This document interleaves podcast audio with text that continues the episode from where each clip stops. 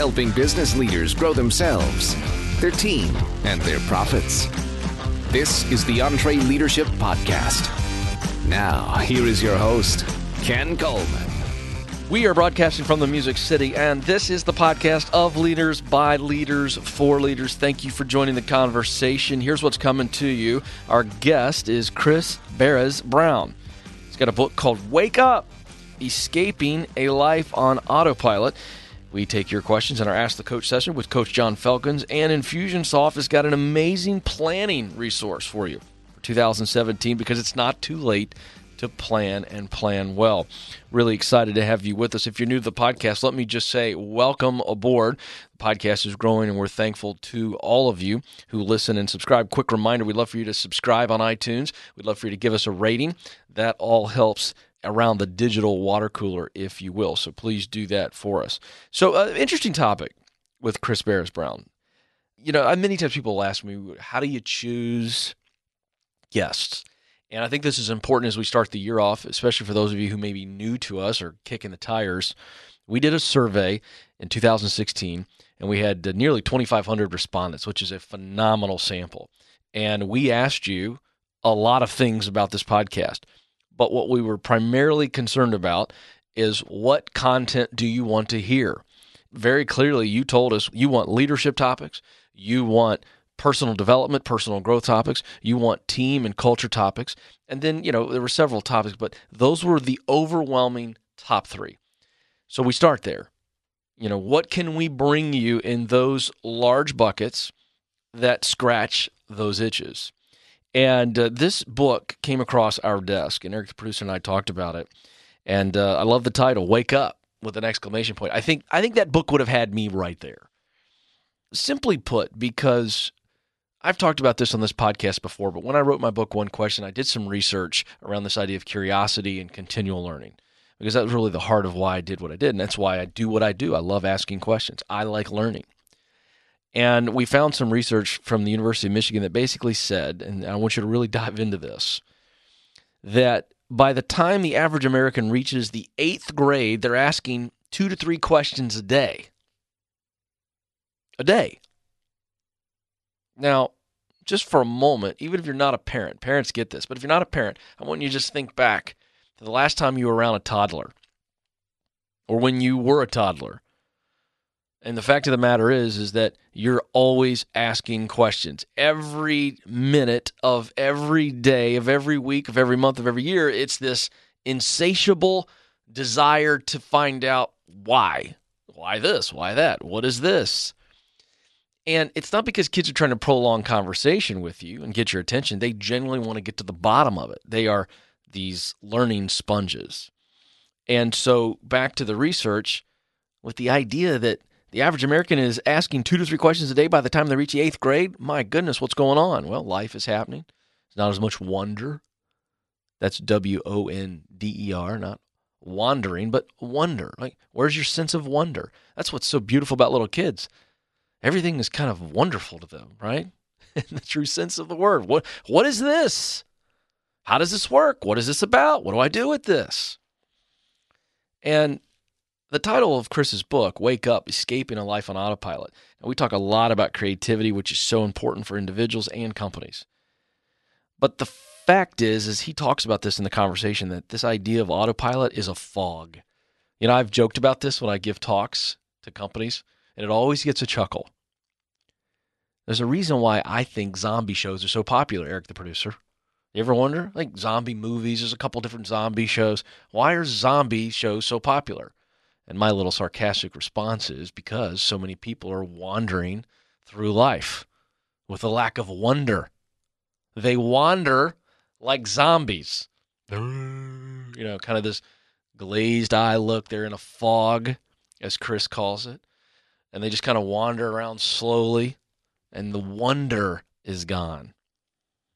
So, their challenge in this conversation and in the book, Wake Up, is really how to escape a life on autopilot. Folks, I'm going to tell you something.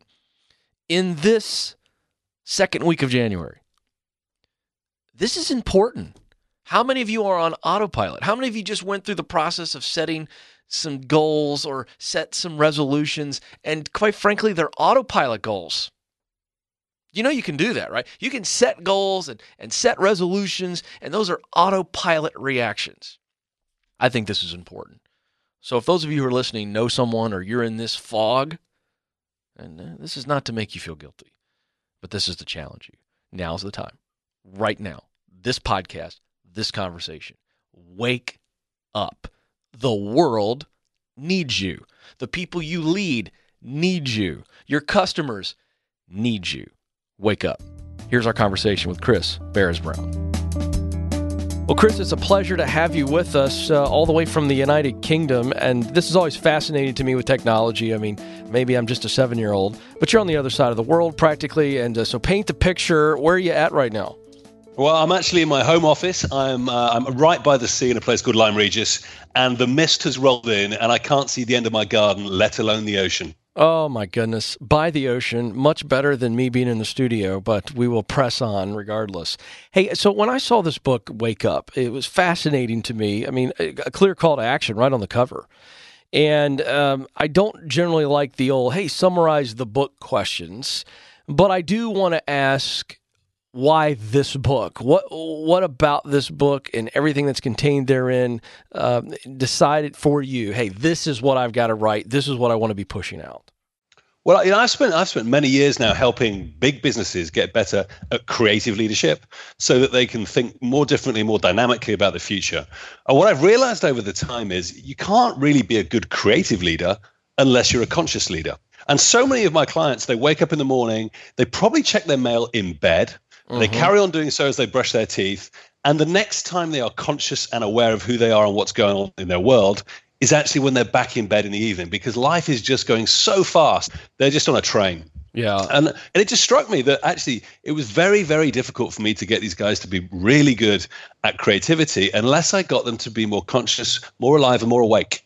I love this because there's there's such a personal element to leadership that rarely we don't talk about it, right? You might hear uh, buzzwords and topics like balance and all this kind of stuff. But if you look at the first part of your book, I mean, this is uh, a lot of this is just here's some personal things you need to be doing, as you just said, to kind of make sure that you're conscious. So I want you to walk through that with us the importance of making sure that we're taking care of ourselves as leaders, mentally, emotionally, all that stuff, physically, so that we can give our best to the people we're leading. Sure. So my belief is leadership is how you show up. We all know um, leaders who, when they enter the room, the very hope disappears. And we also know leaders who can turn, you know, a disaster into a party. And it's all about their energy and, and who they are. So I, have been fascinated by this for at least a decade and, and watching people and what made the difference between, you know, the twinkly-eyed superstars and the ones that drag people down. And a lot of it came down to the way that they thought about things, the way that they were aware of the opportunities around them, the way they read themselves, the room, and the context in which they worked. And, and I started to kind of study this a little bit, and I realized that actually so much of our life is actually dominated by habitual thinking and habitual behaviors that I, I figured there must be a way to break out of that. Mm. So there are sections of the book, and there's a couple chapters that I'm just going to kind of throw at you, and I want you to, to lock in this idea of noticing what you notice as a chapter title. Then there's Get Lost at Lunchtime. Uh, sure. T- what are you taking us through there? What are you challenging the reader through those chapters? Well, uh, well, quite simplistically, if I kind of if I kind of go back a step, the reason that we're doing these exercises is quite simple. We've all driven a long distance in a, in a car. We've got to the destination and we can't remember large chunks of the journey. And the reason being is that our conscious thinking takes up loads of energy. In fact, it's a, it's a V8 gas guzzling machine. So we want to conserve energy where we can, so the subconscious takes over. Now, our subconscious is more like a Tesla, right? It's very, very efficient, and it becomes efficient quite simply by saying have I seen something like this before? Because if I have, I'm going to assume today is like that experience and I'm going to take over. And therefore, I don't need to think too hard, which is why when we get in the car, our subconscious goes, Hey, I've seen this before. I can take over. Conscious brain, you relax. That's something we're very aware of when we drive a car. The issue is that that happens every single day of our lives in work, with our loved ones, when we're living our lives. So these exercises are very, very simple things that are designed just to prime us to get off of autopilot and become more conscious. So the one about noticing what you notice is, is all about basically priming our selective attention to look at things more readily around us and actually notice when we react to things, when we see something that could be of interest. And therefore, we tune in a little bit more to our emotions, a little bit more to our state. And then what we tend to find is we'll spot more things more readily and therefore break off autopilot more often and be more conscious. One of the things I want to talk to you about is is one of the chapters of the book, slow down. Mm. I think when we hear this, entrepreneurs, achievers, people that are listening to this conversation, some have figured it out, but I think a whole lot more have not figured it out. And so we get it. We've heard a lot of people talk about slow down and the importance of it. I want to focus on getting your answer on how do we slow down? How do we do this? Because some people are like, I, I don't even know if that's possible given my life. no, absolutely. Well, look, I mean, I think one of the biggest problems that we find in, in business and as leaders is that actually being busy is a bit of a drug, truth be told. We we like the fact that our, our time is highly demanded. We like the fact that we're stretched. It gives us a buzz and a rush. It keeps adrenaline pumping around our bodies. And actually we get a bit of a kick from it and, and actually, there is a time and a place for doing that because if you're working through a to-do list and it's the right to-do list, there's nothing wrong with a bit of you know hard energy and a bit of activity. The problem is if you live like that the whole time, it's very hard for you to really be conscious of the context in which you're working. I, I, think what we need to be able to do as leaders is stand back and say, what's needed here? Which is my favorite question for a leader. And it's impossible to do that when you're running at 100 miles an hour. Personally, what I would do is I would have times of day to change gears. So, one of my favorite exercises is actually in the book is to spend the first 10 minutes outside every day without anything digital in my hands so I can just sit quietly, connect with myself and where I'm at, and actually think about big questions like what's the one thing I need to achieve today? Because actually, if you get clear on the one thing that you need to achieve that's going to be a game changer and you do nothing until that's achieved, then at least when you start getting caught up in the busyness, it's been a useful day. But if you don't structure those times in, the day will take over for you. I'm absolutely certain of that. Mm, that's such a great challenge. And I think you're spot on that we get a rush out of busyness. But I think there's also something else and I want you to comment on it. I think busyness has become a status symbol, right? When you run into yeah. people you haven't seen in a month or two, or you're at a Christmas party. Hey, what's going on? Oh, I'm so busy. right? Like we're we're so yeah. proud of that, aren't we? Yeah, we are, and it's it's almost a default thing to say because it's become so much a part of our identity. So yeah, you don't get many people at a party going, you know what?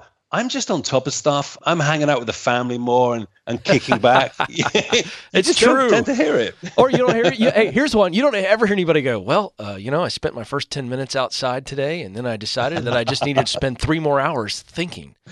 So I didn't do anything but think for the first half of the day. Like, that's never said. No, no, it's true. And there is a bit, I think, that's just a habitual pattern we've got into. There is a bit about the fact that, you know, when we're working in an organization, we feel guilty unless we're working hard and being productive because actually working hard and being productive we think is what we're being paid for. And the truth is if we were to just step back a little bit slow down look after ourselves the work that we're doing would be so much better than the stuff that we just get swept along with. So so i agree. I think we've we've really got kind of stuck in that pattern and we have to do very deliberate things to break out of it all right, uh, uh, uh, this is kind of tied into this topic. That's why I want to go here real quick and just looking for some things that you've done or that you've studied that has worked. Because there's a chapter on steal back time, and I think if yeah. we're if we're talking about this idea here of busyness and fighting busyness, how do we steal back time? And again, you know, uh, we get the phrase, but what are some practical ways for people who are kind of like, oh, I'm a little bit, I've got some trepidation about stealing time back? I kind of think, you know, if you're a leader and you can't manage time, which is a finite resource, then you, are really going to have a few problems when it comes to managing people, right? So time has to work for you. And what I often find in organizations is all sorts of craziness going on. Um, people not having management over their own diaries, which I think is is just something that is fraught with danger.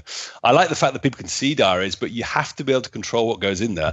Otherwise, how on earth can you prioritize what you're doing? And a lot of time, you know, people don't even manage that, the most simple things. So I think I think creating time where you can step back and steal it back and say, actually, do I need to go to that meeting? Am I the best person to be there? Is there somebody else that can do what I can do? If it's an information only meeting, hey, how else can I get the information? Just challenge because what, what tends to happen is you, you get into this cycle of just saying yes a lot of the time. And basically, you say yes until your diary is full, and then it has to be the week after you say yes to, but it just keeps rolling.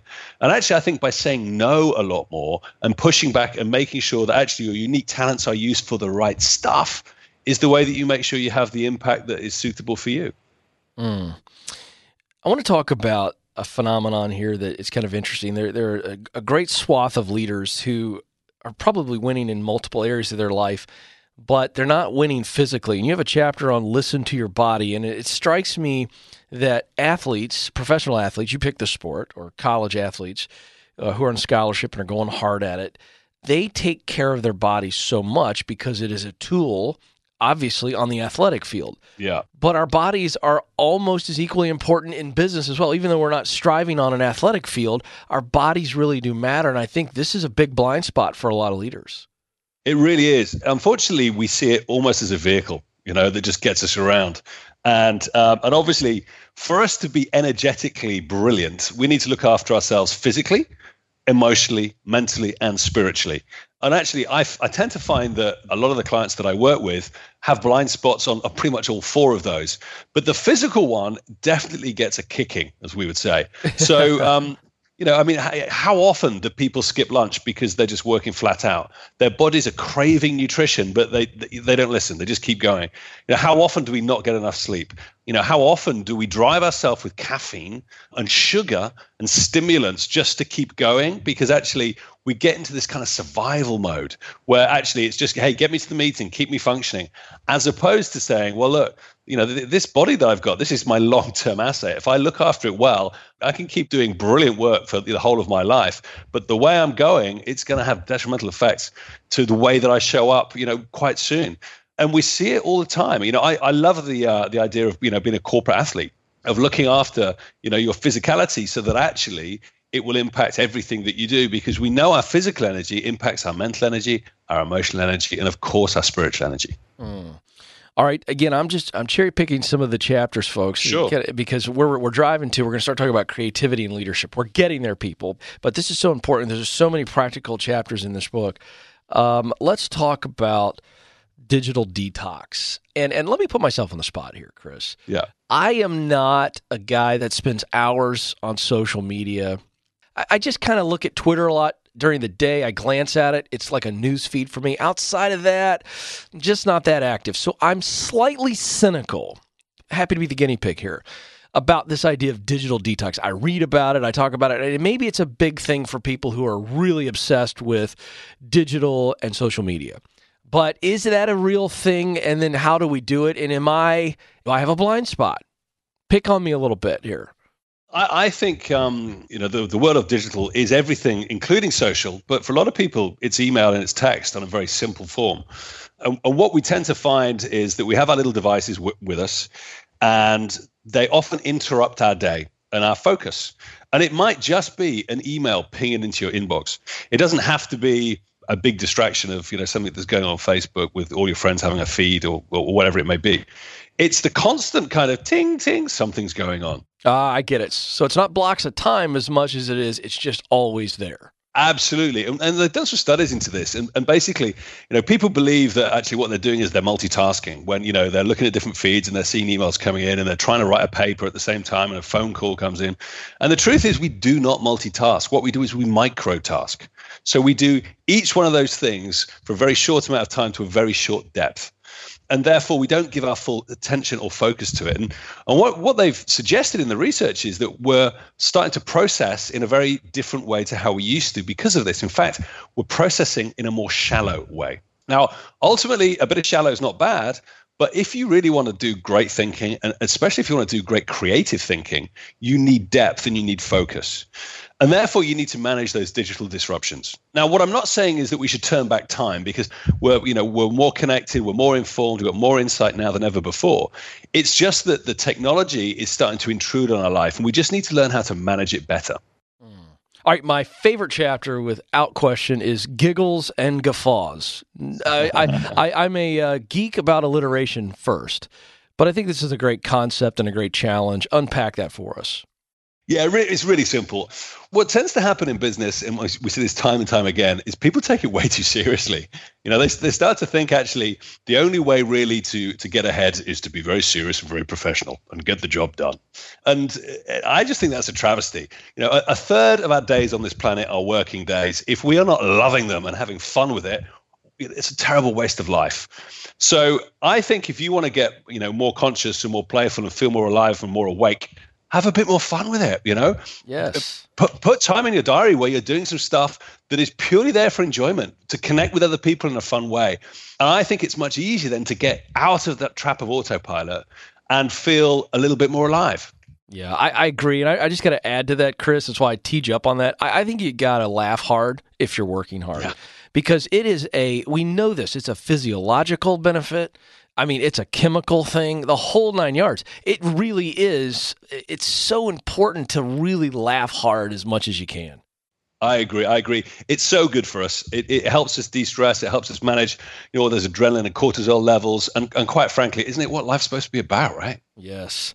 All right. So I, I just cherry picked several different chapters, folks, to kind of give you a sense of, of what Chris is doing here. And Wake Up is a fantastic challenge to us all. And and one of the big themes is this idea of being creative and innovative in leadership. And again, uh, Chris, I bring this up all the time whenever we talk about this is there's a lot of people out there who don't consider themselves creative. They're not labeled creatives by other people, but the fact is they are creative and they need to be creative. And a lot of this thing is just kind of waking your brain up so that you can be creative. And I want you to talk about that, uh, the conditions. So we kind of get ourselves there, but then let's take this from the personal to the professional space. Uh, obviously, we need to wake ourselves up. How do we create an environment, a culture, if you will, that just kind of naturally, organically breeds creativity? Well, for me, the most the most important thing to do, and, and I work with with lots of big businesses around the world doing this, is, is you've got to encourage people to be themselves. So one of the problems is, I think, with organizations, and, and this is all to do with organizational psychology, is we, when we join, we're all fresh and shiny and great. And before long, we start to socialize to the norms. We start to emulate the people around us. And we often lose touch with who we are. And, and when we start to do that and we start to kind of put on this mask, we're not ourselves. We're not self expressing the way we should do. We're not feeling things the way that we should do. We're not bringing our own unique and amazing strength to play. And when, as soon as you do that, you start to lose touch with your own innate creativity. And I, I can, t- I can tell you a quick story to, to illustrate this. We had um, a workshop in my house um, this summer. We had somebody here from one of the biggest companies in the world, and they were one of the researchers, an insight person. And they told this story on the last day. We had five days together. On the last day, her name was Stacy, and she said, "You know, when I joined the organization that I'm part of 12 years ago as a graduate trainee." When I joined, I was really fresh and naive and excited about the future. And um, I remember my, in my, second week going on a, an insight immersion with all the, the marketing department to go and learn how people used our products in real life. And, and she's, she's based in Durban. So she went to a township where people with less resources were using their products to cook and clean, etc. And she said it was quite a humbling experience, right? Because um, you, you, get to see people that, that aren't as fortunate as ourselves and it was quite emotive. And she went back to the big air conditioned bus at the end of the day with the VPs and the presidents. And as she was going to the bus, she heard a noise coming from a disused tire by the side of the road. So she went to investigate and she went and looked inside and she found three abandoned puppies. Now, Stacy knew she could not save them all, but she could save one. So she picked it up and took it on the bus, where she was immediately ridiculed. Now, all these VPs and, and, and presidents were going, "Oh, come on, Stacey, you're going to have to firm up. You, you know, you can't be so emotional. You've got to be more professional if you're going to get ahead in this business." And what she realized that she'd done over those 12 years is do exactly that. She'd started to become what she thought they wanted her to be. So she was professional, she was less emotional, and, and actually, in short, she said she had stopped picking up puppies. Now, I think if you want people to be creative, you've got to encourage them to pick up puppies. You've got to get them to go with their passions, their desires, what it is about them that makes them unique and different. You know, all, all the freakiness should be celebrated because we're all a little bit different, right? And if you can do that and you celebrate it, then I think creativity naturally comes. You know, that's a powerful challenge. And, you know, there is this truth that we kind of get in packs and we kind of adapt and become what everybody wants us to be. But let's also talk about an almost sad reality, Chris, that many leaders are hiring people who already walk in the door being somebody they're really not. And what I mean by that is, is you know they've maybe been told by a parent or somebody influential in their life early on that this is what you're supposed to be and this is how you're supposed to kind of comport yourself. And we're dealing with that as well as leaders. We have to be perceptive enough to realize that and try to break through that malaise. Yes. No, absolutely. I mean, you know, I think our life's work is to get back to who we were born as. You know, I mean, we, you know, we we take on these layers of belief um, and need and identity, and you know, a lot of them just aren't true. So I totally agree. You know, we we all need help with that. But if we set up an environment as leaders where people can experiment, where they can challenge, where they can feel great about being who they are, where they could do the work that they love and that they're great at, and actually they feel supported in doing that, that is where the great work comes. And I know that it's easy to say and it's harder to do. There is a challenge behind that. But ultimately, I, know I, I can teach people hundreds of creative techniques. I can put in innovation processes. I can do all sorts of stuff that's you know about driving great, interesting insight. But if you don't have people that can really feel stuff mm. and are happy to say what comes to their head, it doesn't matter how good your creative techniques are. You you come up with average. So ultimately, it's about releasing the people. If you get that bit right, everything's amazing. Yeah. Oh, that's good. Okay, let's go practical. Let's say we've got some leaders who, you know, they've awoken their people and, and they've established that first step that you just challenged us with. Uh, you're a guy that wrote a book called Wake Up. You're the creative leadership expert. You're an innovation guy. Give us we got a lot of people listening right now who are in meetings all the time. Could be early morning, could be in the afternoon after their bellies are full, and their meetings just lack a little bit of pizzazz, enough energy and passion to maybe really drive some great results. Give us some tips or some ideas that you know work that can start a creative meeting, a meeting where you got to create something, you got to come up with something, you got to innovate, or at least start the process how do you start it well and get everybody firing so that that room is all on the same level? Yeah, great, great question. So, interestingly, I've been working with a very large company recently who found that this particular tip has had a profound impact on the way they, they work their business. And it's quite simply this it's to do a proper setup. And I know, and it sounds bizarre, but so many people are so busy. They go into the room, they just start working. They don't have long enough, and they just dive into the content and forget that we're all people coming, you know, with our own unique personalities, with different energy states, with our own perception of what's going on.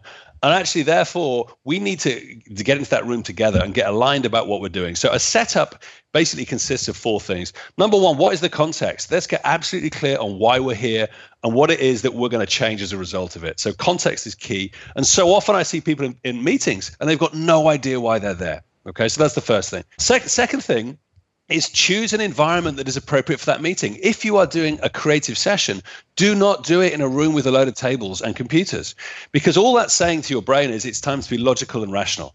If you want people to be creative, give them space, give them light. If you can, get them outside, get them moving around and get them having some fun, right? So that, that's the second thing, get the environment right. The third thing is behaviors. Um, if you are not explicit about the behaviors that you want from people, they will bring the ones they were just using, which is probably the one they've been using for the last 10 or 20 years. Now, a creative session needs different behaviors to a finance meeting. So be explicit about it and help people have some fun, relax, and be positive is, is the third.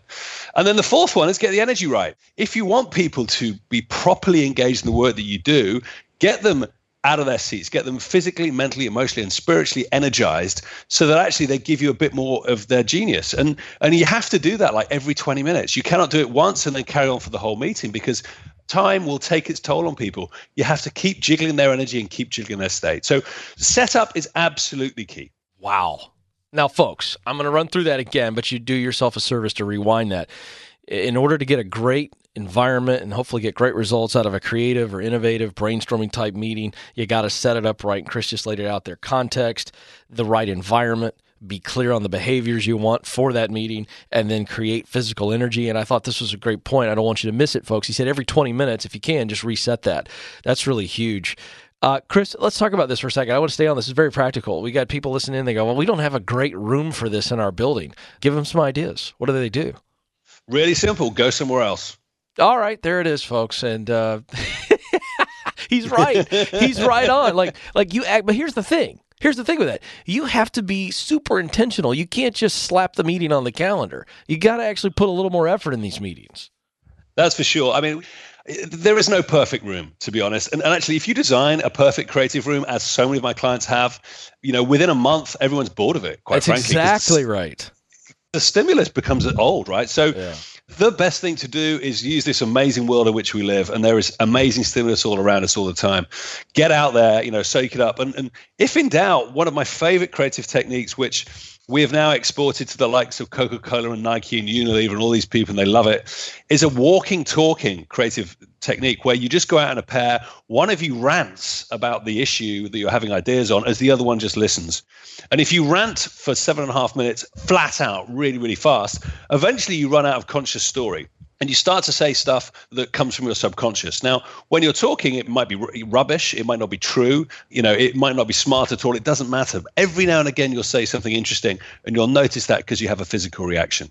Those are the things you write down, and I can guarantee if you do that, you will get a better perspective really fast. You will get some insight, and a lot of you will find you get ideas more readily than sitting in any room with a flip chart having a brainstorm. So go for a walk. All right, so go with somebody who can record the thoughts alongside of you because yeah. it's a rant. It's just dump it's your absolutely. brain until you're done. Exactly. And all you they need to note down is three or four things that you say in that seven and a half minutes that could be interesting. You don't need to know why they're interesting. You just know they said something that created a reaction in you or in them. Are we strict on the seven and a half minutes? Do you know, it's uh, a lot of people say, why seven and a half minutes? Um, it, it, it, does sound very scientific, but um, what we tend to find is 10 minutes, people tend to run out of energy. So that's a bit too far. If you do you know, like three, four minutes, you often don't run out of conscious story. So we know that with seven and a half minutes, if you push it hard enough, most people have enough time using their subconscious and therefore making more stuff up. So seven and a half minutes seems to be the sweet spot, but I, I encourage the listeners to just experiment and see what works for them. I'm going to tell you something right now. Um, I'm making a note. I'm telling Eric, the producer, right now that I'm going to do this. He and I are going to go on some walks, and I cannot wait to rant for seven and a half minutes. I'm curious about this, though. I'm a former talk show host, radio host, and so I mean that's all I did for hours, you know, a, a day. Is there something about that first three, four, five minutes where that's superfluous and then somehow it comes out, or do you also get some great stuff early on? I imagine it's not exclusive to later in the seven and a half minutes, correct? It's not exclusive, but what tends to happen is with, with any project you're working on, you have a conscious story in your brain. And, and obviously, your conscious brain is, is, is anywhere between you know five and maybe 10% of your overall processing. So whilst you're telling that story, you're only accessing a small fraction of your genius. So it tends to take a little while just to get through that. And then um, I, I kind of liken it to taking a cork out of a champagne bottle. If you speak fast enough, eventually it just pop and then the subconscious bubbles up as it would in champagne. And every now and again, it's a bubble that's interesting. Every now and again, it's no use whatsoever. But it does often take a little time to get the cork out. I am beside myself right now. I am so excited, uh, Chris. I'm, I've, I've just named it. It's this is going to be the name of my process. I'm going to throw it out there. Tell me if you like it. You can be honest, and the listeners, you come up with your own. But I'm going to call it. It's time for me to bubble over. What do you think? Oh, there we go. I, am having it. I mean, I've been calling it talk it out, but you're doing much better than me. I think so. I got to tell you, I'm a little proud of myself right now and equally as excited to try it. I think this is fantastic, Chris. I got to tell you, I'm absolutely out of my mind excited. Uh, Eric, we're going to call it bubbling over. It's time for me to bubble over, and we know what that means from now on. So there it is, folks. Come up with your own phrase I think this is. So you're saying you've done this with. Uh, you mentioned Coca Cola, other big time companies. These people are doing this uh, regularly, and they're getting results. Yeah, no, absolutely. I mean, um, wow, I got to tell you, I'm excited it, it, it's a fantastic way to start processing on any brief. We use it when we're cracking something that's difficult. We're using it when we have, you know, a client that can't quite articulate, you know, what their brief is. It's a fantastic way to get things moving. And I mean, I, I wrote about this in my first book back in 2006, and it is still a staple of the work that we do because it's so human, it's so natural. You, yeah. You no planning, no preparation, off you go. Let me ask you this: Is it always one to one, or do you do it in small groups? Well, we, we have adapted it slightly. We, we had a team actually in Coca Cola who, um, what they did was they used it in a team meeting. So if something came up in the team meeting that they wanted to get, you know, a bit of a fresh perspective on, what they do is they give one person in the team two minutes to have a rant. And as soon as they'd done their two minutes, they'd hand it to the person next to them who would then carry on the rant. So it was like a relay. And the way they described it was that, you know, when they did it, they, they never really got further than halfway through the team because actually they'd nailed it by that point. So you can adapt it. The important principle is you talk very, very fast, and it's one person at a time with everyone else just listening positively. Wow, Chris, so good. I got to let you go, but before I do, um, I want you to just, if you could, from your head and your heart, or both, I, I just want you to challenge our listeners out there. I think there's some people out there that need to wake up and they know they're walking around like zombies. They're in a fog. And if you could sit down with them one on one, what would you say to them to challenge them to truly wake up? The biggest problem with autopilot, I think, is that obviously when you're in it, you will not pop out because by definition you are in that fog. So you need to find structures in your life to jar yourself out of it. And, and I've got a few that I that I, I use that I find particularly useful. A very simple thing to do is just take your watch and put it on the other wrist. And every time you look for your watch and go, ah, damn, it's on the other one, nail a really deep breath, straighten your spine, and smile.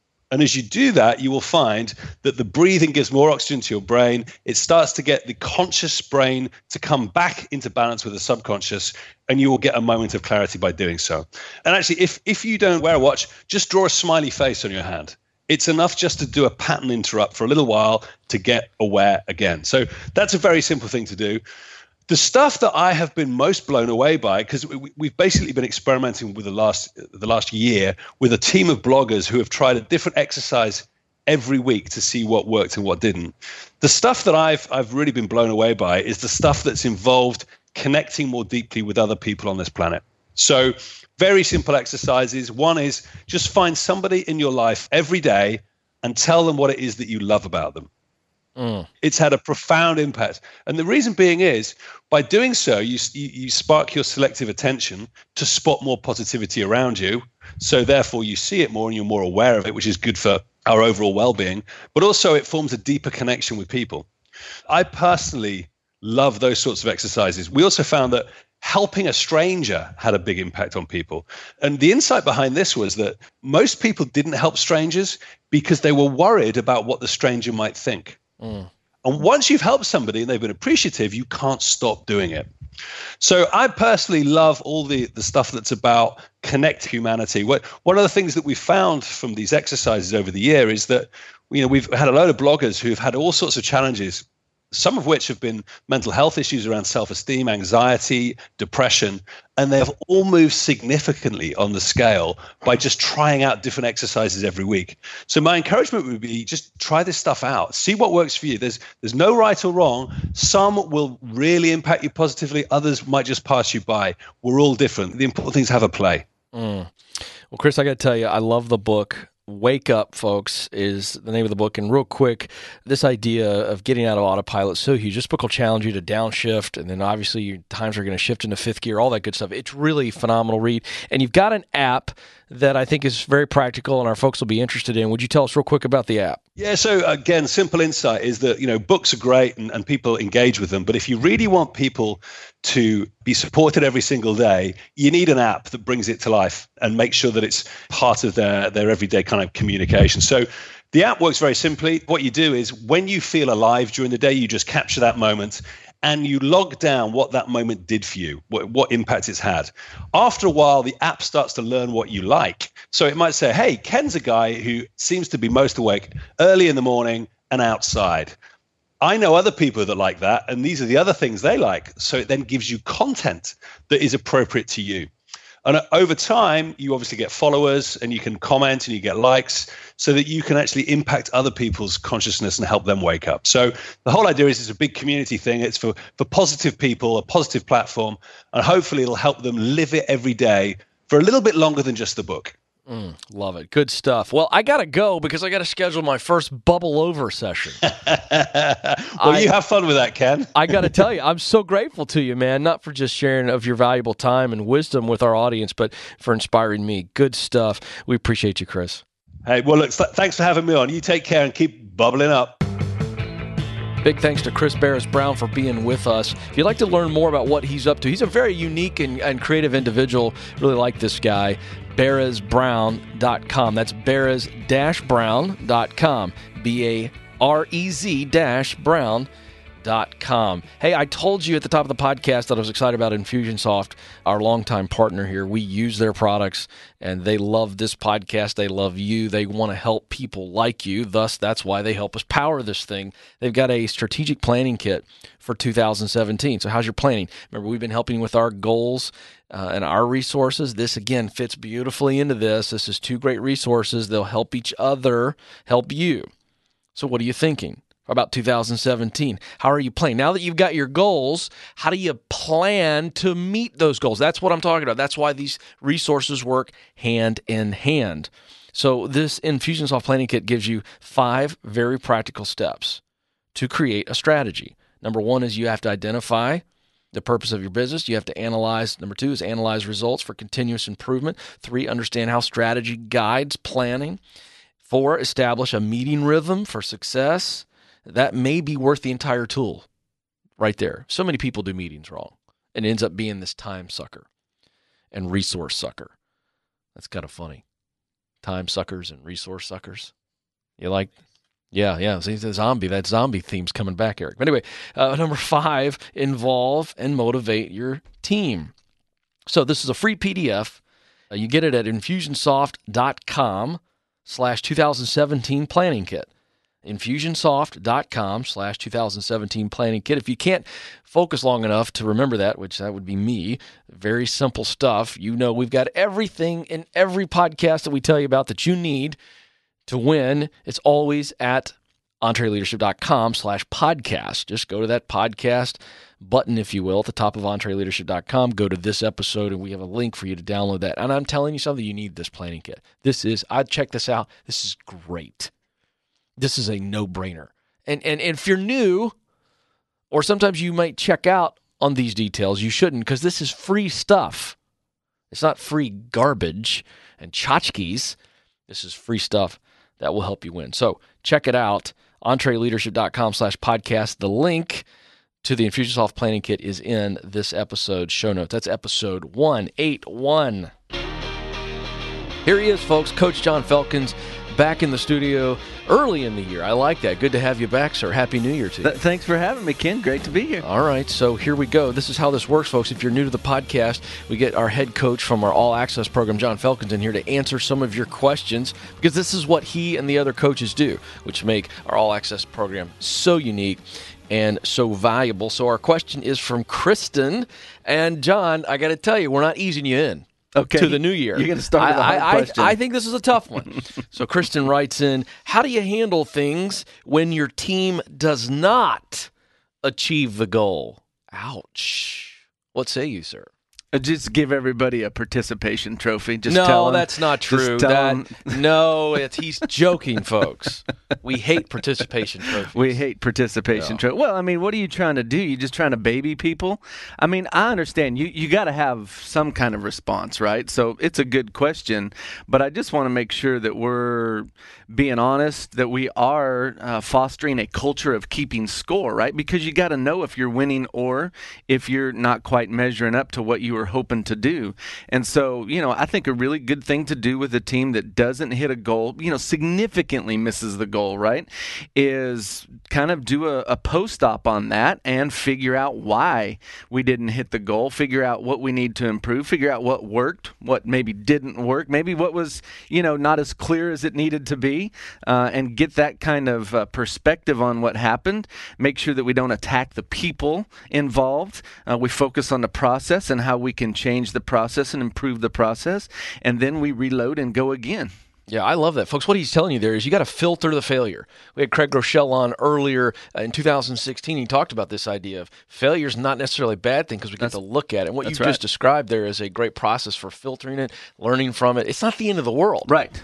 It's right. all how the you the leader. Let me ask a follow up question on behalf of our audience. Sure. The leader, when there is a corporate failure, right, mm-hmm. or a team, mm-hmm. so the team fails. Yeah. We all fail. Yeah. What's important for the leader's posture? Yeah. What's important is, is that the leader makes it really clear that it's their fault because there are no bad teams there's only bad leaders. And so you know regardless of what happened the leader's posture should be take all the blame give all the credit. And so you know they need to focus on what they could have done to make things more clear what they could have done to better resource the team and what they can do to just be honest about hey we just didn't think it was going to be this hard or whatever it was. But you've got to as the leader shine the light on how you could have done things different lift your team team up and go again. You never want to, you know, you never want to blame the team regardless of what happened, Ken, because then everybody's looking over their shoulder, right? Think about it. I know you're into sports. Oh, what what happens at that post-game interview with the head coach when he just sits up there and rats out the whole oh, team? Yeah, it's very unco- first of all, it's uncomfortable uh, for everybody watching. Uncomfortable. It's an awkward situation and the team hates it. Right. You know the team's sitting there going, "Whoa, you know, are we in this together or right. not?" And so right. I think the trust automatically gets questioned. Yep. It leads to dissension. I mean, it's a bad thing. Right. And everybody on the team knows the guy that threw the interception or fumbled. The coach doesn't have to point that That's out, right. right? Yeah. All that all that happens when the coach blames the team is is everybody is now right. looking over their shoulder when they're going to get stabbed in the back. That's what they're worried about instead of going out on the field and doing the best they can.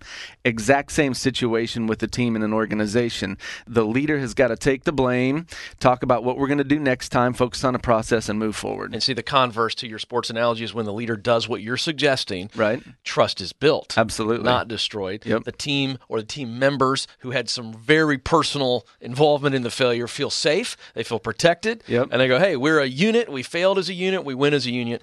And uh, so there's really good stuff there. Well, you know, and in the sports world, we have the luxury of you know an end zone, a hoop, a home run, whatever mm-hmm. it is, to be able to very easily keep score. And teams need to be doing that in the business world. That's why goal setting is so important. You know, we use a goal tracker around here where we set the goals and then we track day in and day out what our progress is on that by you know, utilizing this tool to see if we're actually making progress. That's what I'm saying, Ken, when I'm talking about a culture of keeping score. Mm-hmm. Because if you don't do this because you're worried about failure, and maybe we're getting that a little bit from the um, our listener here that's asking this question, it is better to set the goal, come up short, and grow through the process, and have those goals and uh, visualize those goals, and let the whole team see those, than to not and wonder if you're winning or you know if you're losing. Just going going along. Um, without that certainty. Yeah, I love that. That's good stuff. I'm glad you brought up the goal tracker. The bottom line is if you're not keeping score, you're losing because trust me, everybody else is. That's right. Uh, only losers don't keep score. That's Let's right. just be honest. Be they don't want to feel bad. Yep. Winners are keeping score. They got a scoreboard everywhere. They got their eye on it all the time. Yep. And so since Coach Felkins mentioned it, hey, this is our tool this month. We've been telling you about it. It's very simple. This is a goal tracker tool and this is what our team uses. Okay, so we're not pitching you something that we just think, oh, I think our audience might like this. This is what we use. It is a scoreboard. Everybody can be a part of it. And I think this is an important process when you have some failures to reassess, go back to that goal list. Mm-hmm. What did we do right? What did we do wrong? You know, what's missing? All those type of things. And uh, you can get this tool by simply texting the phrase goals 2017 all together, goals 2017. You text it to 33444. That's 33444. Or, of course, Eric, the producer, and our amazing team has the link to it. If you'd like to download it, you can go to entreleadership.com slash podcast. Go to this episode. It's in the show notes, and you can get it that way. And, uh, John, I got to tell you, we love Kristen's question, but just from a personal note, mm-hmm. I just want you to add something to this. This goal tracker tool how does it help you and your team? Because I talk about this, and you're leading a team of coaches yep. in our All Access program dedicated to helping these people who are listening and thousands more who are in all access. Yeah. How do you use it? Just practically. Well, the beauty of EntreLeadership is is the answer to that question is the answer that I just gave to our listener because EntreLeadership is our playbook. So how do we use it? We set goals, we track our progress week in and week out, month in and month out over the course of the year, and when we fall short, we do exactly what I just talked about, Ken. We sit down as a team and say, guys, we're you know we're crushing it this month. This is what really worked. Let's double down on that. Let's do that again. Or we're coming up short over here, and we need to figure out why. We need to correct that, and then we need to go again. So it's exactly what I just described as what we do with our team. And folks, they do it with entrepreneurs, leaders like you all across the country that are winning big because of their involvement in All Access. Uh, we talk about it from time to time. I'm going to tell you as we get started in this year, you need to kick the tires on All Access. Call our team, go to entreleadership.com, talk to them, find out about it. Listen, here's the deal. Dave Ramsey and I talk about this on the stage at every EntreLeadership event. There is zero risk for getting involved in All Access. What do I mean by that? Simply put, we don't make you sign a contract. Why? Because if you're not getting something out of it, it's because you're not giving your all and we'll let you go. But if you give your all, you're going to win. I'm telling you. So, entreleadership.com, phone number, email, get on the line with somebody, talk to somebody. What does all access look like? How does it work? What's the community part? All the different things. John Felkins and his team of coaches are going to work with you. Great stuff there. So, do check that out. And again, one more time to get the Goal Tracker tool, which, by the way, was one of our most popular resources in 2016. It will be in 2017 because it works. Text the phrase goals 2017 to 33444. 33444. Or again, go to entreleadership.com slash podcast, go to this episode, and download the link there. So, hey, John, good to have you back with us, coach. Always fun to have you in studio. Thanks, Ken. Kristen, thank you for the question. And folks, if you'd like to send your question in, very simple, email it to podcast at entreleadership.com. Hey, folks, one big announcement on our Primo event. It's our EntreLeadership Summit 2017 coming to you on May 21 through 24 in sunny Orlando, Florida. Going to be awesome at the stunning JW Marriott Orlando. And our speakers, we've been telling you about this. If you've not heard about it, Robert Herjavec from Shark Tank fame, Simon Sinek, who really needs no introduction to this audience, leadership guru, speaker. And then, of course, really the dean of leadership speakers, I believe, is John C. Maxwell, my former boss. Fun to hang out with him. Pat Lencioni, who has been at all of our summit events, coming back again. And then we've got the legendary coach, Dr. Lou Holtz. He's not an actual doctor, but I like calling him that from his football doctorate. And uh, our very own Dave Ramsey, Chris Hogan, and Christy Wright. Going to be great. I'll be there as well. Can't wait to see you. EntreLeadership.com slash summit. EntreLeadership.com slash summit. That's where you go to get all the details you might need and register. We'd love to see you there. It is the best leadership event in America. I believe that's going to be great fun. We'd love to see you there. And of course, always mention the EntreLeadership podcast to our sales advisors. They're going to give you a special offer to save you money. Don't forget to take advantage of that. And one more time, I want to thank Chris Baréz-Brown for the interview. Wake up, people! You didn't see that coming, did you? But you need to wake up and stay awake, for heaven's sakes. All right, on behalf of Eric the producer and the entire EntreLeadership team, thank you so very much for listening. We mean it. We appreciate you. We'll talk with you again very soon.